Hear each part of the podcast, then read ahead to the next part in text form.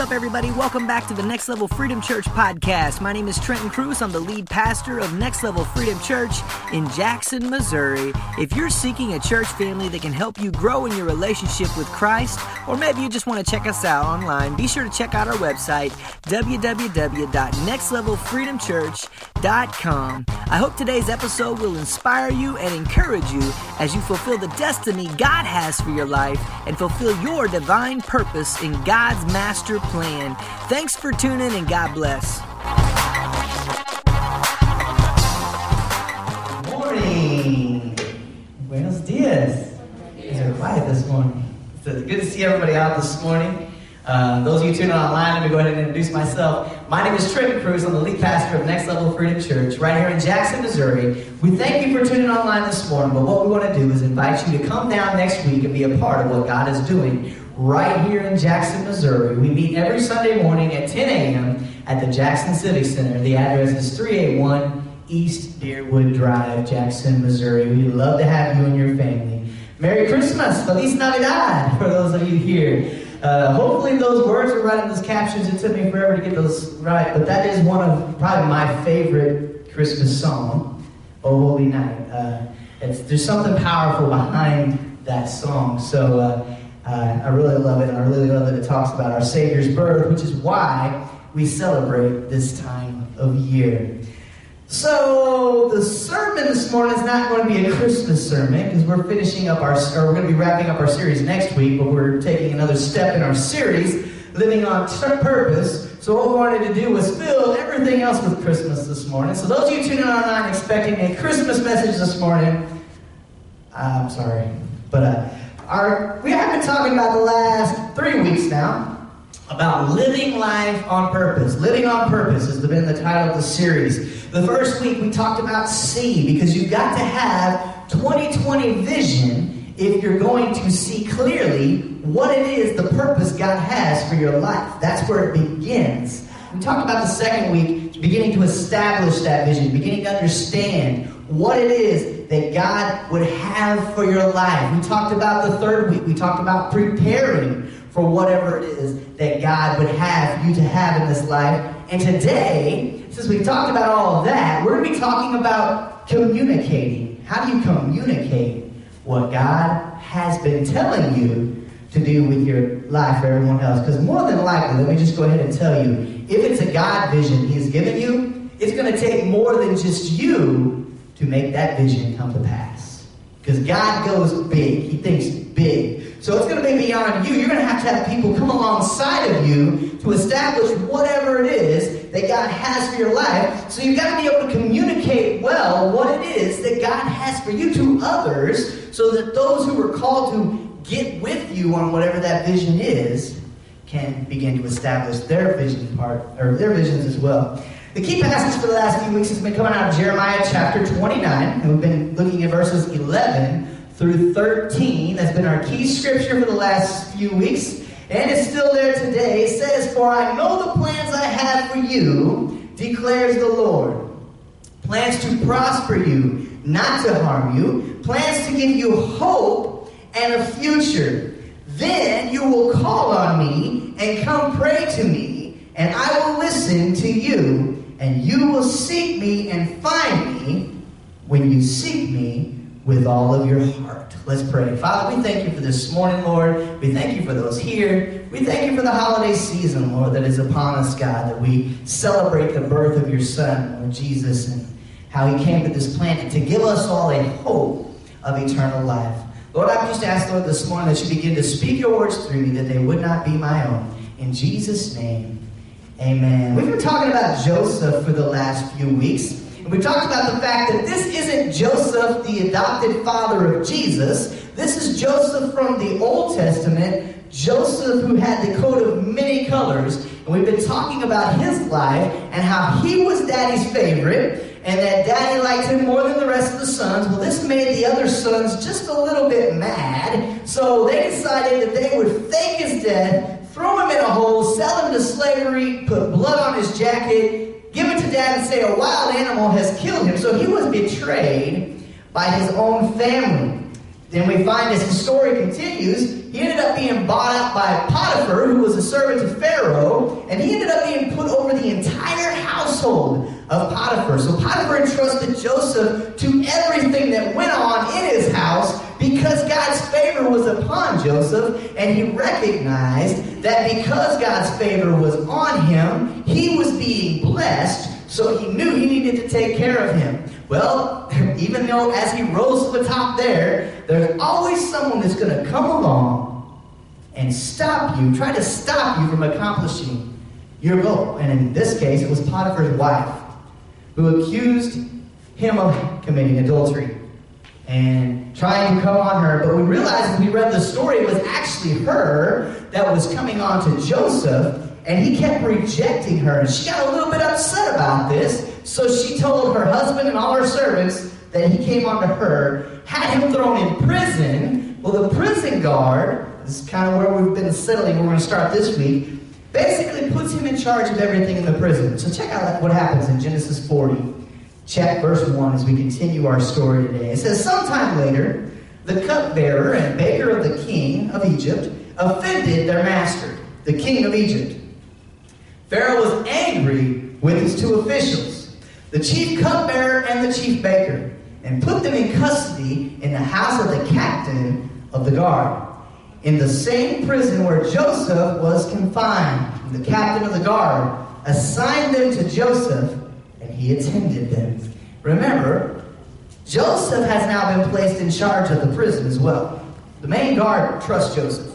He's like, you know what? I can leave everything, kind of like what Potiphar did. I can leave everything to him. He's going to make sure it's handled. So what's happened is the cupbearer the king, the baker the king have gotten in trouble. They've ticked the king off, and he has thrown them into prison. Not just any prison. He put them in prison where Joseph was in charge. Number one, the point number one today of where we can start beginning this message is to communicate dependability. Why in the world was Joseph put in charge? Wherever he goes, he seems to be put in charge.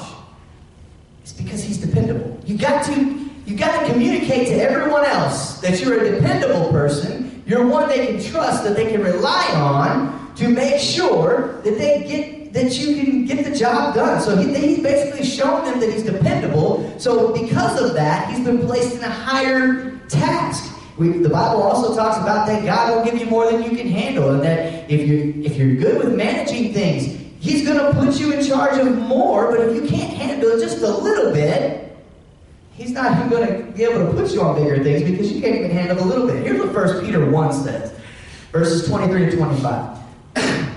For you have been again, not of perishable seed, but of imperishable, through the living and enduring Word of God.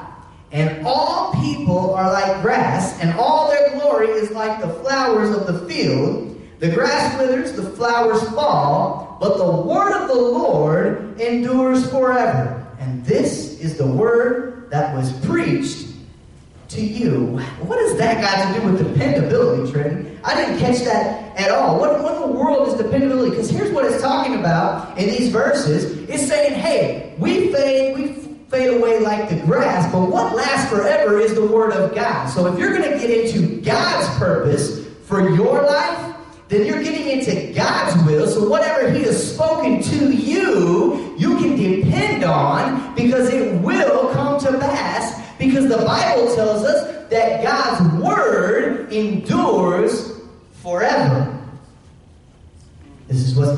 to all of us. Let's continue our story in Genesis chapter 40. And we're going to continue there in 4b. And if you notice, just kind of separated because verse 4 kind of continues in the next paragraph, depending on what translation you're using. It says, After they had been in custody for some time, each of the two men, the cupbearer and the baker of the king of Egypt, who were being held in prison, had a dream the same night. And each dream had a meaning of its own. When Joseph came to them the next morning, he saw that they were dejected. Means they didn't look happy. They looked upset. They looked disturbed about something.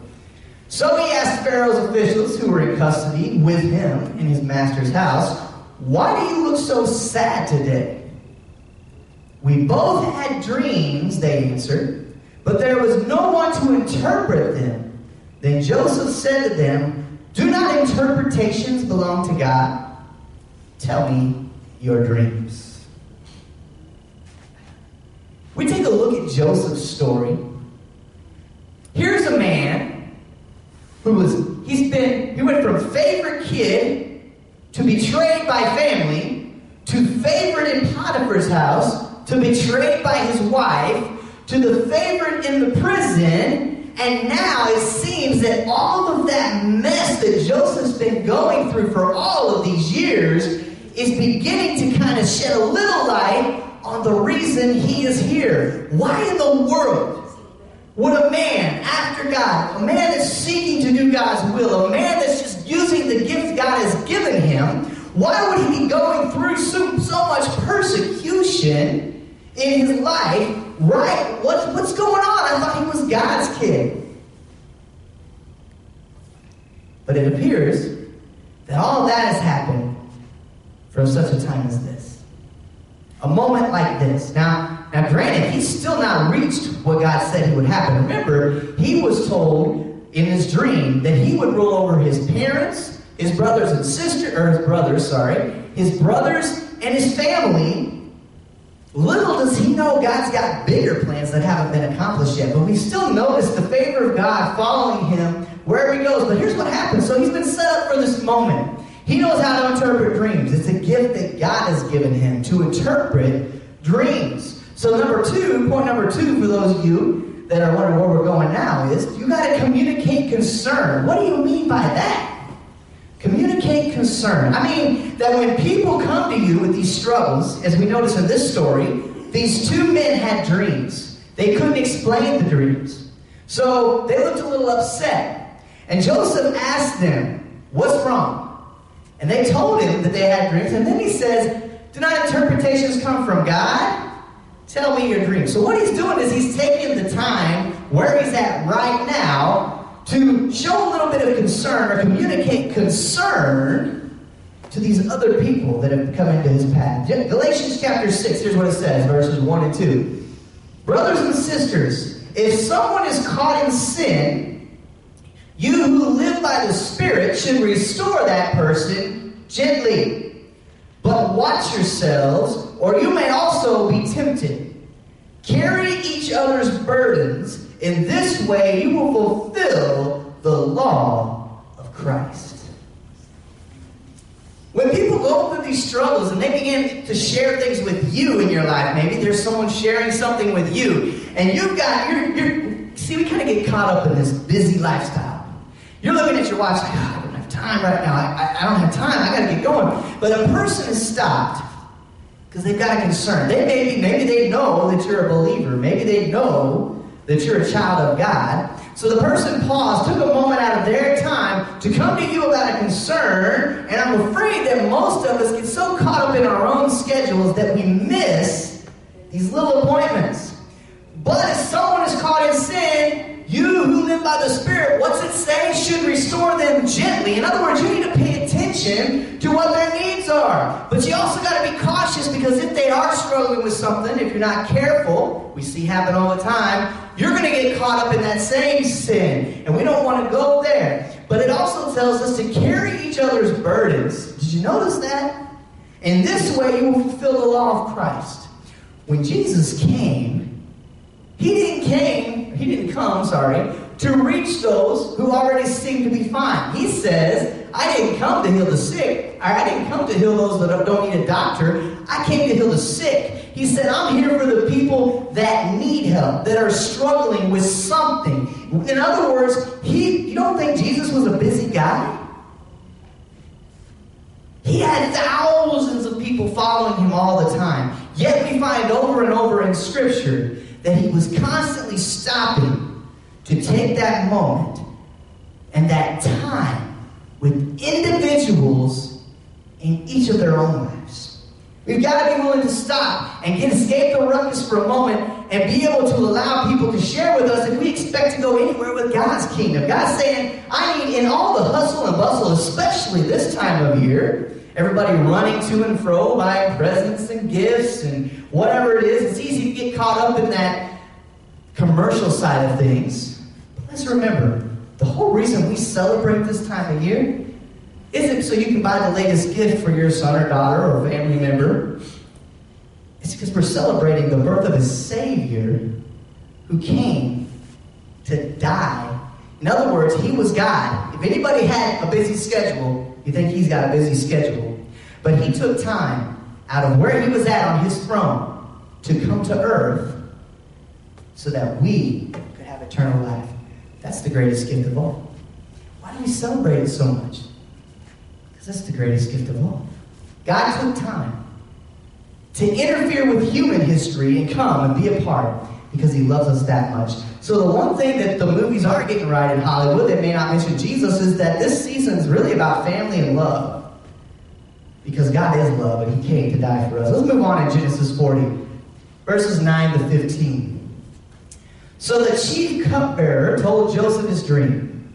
He said to him, In my dream, I saw a vine in front of me, and on the vine were three branches. As soon as it budded, it blossomed, and, it, and its clusters ripened into grapes. Pharaoh's cup was in my hand, and I took the grapes, squeezed them into the Pharaoh's cup, and put the cup in his hand. This is what it means. Joseph's talking to him now. Joseph said to him, the three branches are three days. Within three days, Pharaoh will lift up your head and restore you to your position. And you will put Pharaoh's cup in his hand, just as you used to do when you were his cupbearer. But when all goes well with you, remember me. So Joseph's saying, hey man, hang on a second. There's something I need you to do for me. I'm interpreting your dream, but can you just do me one favor? Here's what he says. But when all goes well with you, remember me and show me kindness. Mention me to Pharaoh and get me out of this prison. I was forcibly carried off from the land of the Hebrews, and even here I have done nothing to deserve being put in a dungeon. Point number three we've got to be able to communicate encouragement. If anybody had a reason to be discouraged at this point, it seems like it would be Joseph. He just told the cupbearer what happened to him. I didn't deserve it when I got sold into slavery. I didn't deserve it when I got cast out of Potiphar's house. I don't deserve to be here. Do me a favor, mention me to Pharaoh, and get me out of here. But, when but in the midst of all that, because remember, all that is still going on up here, he takes the time to interpret this man's dream, which ends up having a good interpretation. Basically, he's saying, You're going to serving Pharaoh again. You're going to be his cupbearer again. You're going to go back to where you were. He's going to restore you to your old position. So he's taking the time, even though his life, it looks like it's a mess right now. Maybe yours is the same way. It, it just looks like it's a mess. Take time to encourage someone regardless. Here's what Philippians 2 1 to 4 says. Therefore, if you have any encouragement from being united with Christ, if any comfort from his love, if any common sharing in the Spirit, if any tenderness and compassion, then make my joy complete by being like minded, having the same love, being one in spirit and of one mind. Do nothing out of selfish ambition or vain conceit. Rather, in humility, value others above yourselves. Not looking to your own interest, but each of you to the interests of others. End of the day, it's not about us. We've said that since the beginning of this series. It's not about us. It's about what can we do to encourage others? What can we do to lift others up? Even if we're sitting in a mess, which, like we just said, Joseph's in a mess right now, but he still is taking the time. But here's what happened. Check out as we continue reading there in verse 16 of Genesis 40. So the baker's like, you know what? That's a pretty good interpretation. Let me give this a shot myself. Check out what happens. Verse 16, here's what it says. When the chief baker saw that Joseph had given a favorable interpretation, he said to Joseph, I too had a dream. On my head were three baskets of bread. In the top basket were all kinds of baked goods for Pharaoh, but the birds were eating them out of the basket on my head. Here we go, verse 18. Joseph says, This is what it means. Joseph said, The three baskets are three days. This interpretation is not going to be fun, right? Check out what he does. Verse 19 says, Within three days, Pharaoh will lift off your head and impale your body on a pole, and the birds will eat away at your flesh. Whoa! Did he really just say that? He gave this other guy such an encouraging message. He's like, hey, you're going back. Now, this guy, he basically says, you're going to die. You got three days and you're going to die. Pharaoh's going to kill you. He's going to impale you. He's going to put you there. So here's the deal. Point number four if you're going to communicate vision to people, you got to communicate truth.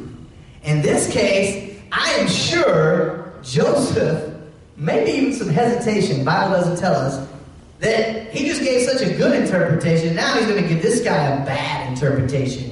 But regardless, Joseph's got to speak the truth. Here's what it means. This is what God's saying. Now, we don't really know what either one of these two men had done to make Pharaoh mad and get cast into prison. Maybe the baker had done something a little bit more severe than the cupbearer, and the cupbearer kind of was, going to get pardoned. But regardless, you've got to be able to communicate truth to people. They want to hear truth. What is it God's told you to tell them? Good or bad news, you got to be able to tell them something. Proverbs 3, 5 and 6. Here's what it says. You're going to recognize this verse. Proverbs 3, 5 and 6. It says, Trust in the Lord with all your heart, and lean not on your own understanding. In all your ways, submit to Him, and He will make your path straight. What do you mean by that, Trenton? I'm saying, regardless of what God may be communicating you to you to communicate to others, You've got to trust Him. The only way you're going to be able to give off truth to somebody is if you trust the one that's giving you the message.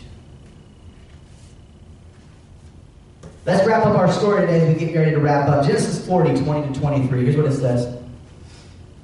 Now, the third day was Pharaoh's birthday. Imagine that. Happy birthday, Pharaoh. Three days later, it's his birthday. And he gave a feast for all his officials. He lifted up the heads of the chief cupbearer and the chief baker in the presence of his officials. And he restored the cupbearer to his position so that he once again put the cup into Pharaoh's hand. But he impaled the chief baker, just as Joseph had said to them in his interpretation. But check out what happens in verse 23. The chief cupbearer, however, did not remember Joseph he forgot him. Here's a guy that just gave you your message, he told the truth to you. We'll find out next week when we wrap this story up where it gets him, how he gets to where he's going to get to. But he forgets him. But here's the deal.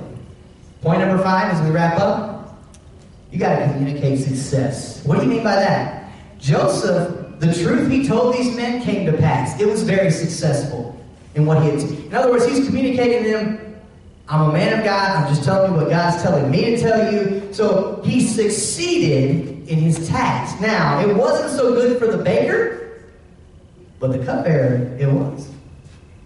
Check out 1 Corinthians 15, 57 58 as we wrap up. It says, But thanks be to God.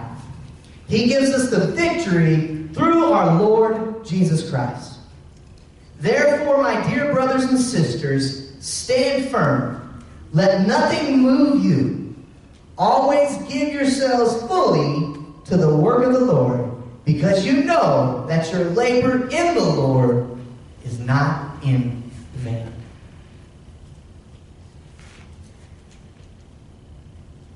Regardless of the outcome of the results, Joseph's still in prison. Remember, he said, Hey man, do me a favor, mention me to Pharaoh. He gets forgotten. Next week, we're going to find out he was actually forgotten for two years before God opened a door to allow him to fulfill what it was he was trying to get to pass. But he says, Thanks be to God who gives us victory through our Lord Jesus Christ. See, I think a lot of us in today's world, we forget that our real victory is not here, it's in Him. What did it say down in the bottom? Oh, not only that verse 2, though, it says, stand firm. Let nothing move you. Joseph is still who he's been since the beginning. He's an interpreter of dreams. Nothing changed that. He hasn't allowed society or his uh, the area around him, his uh, whatever you want to call it, the area he's living in or where he's at now in life, change who he is. He is still who God has called him to be. He says, always give yourself fully to the work of the Lord because, what did he say? Your labor is not in vain. Brother, sister, it may not look good right now. Maybe you're sitting there watching me, whether you're here or online, and you're in a financial mess.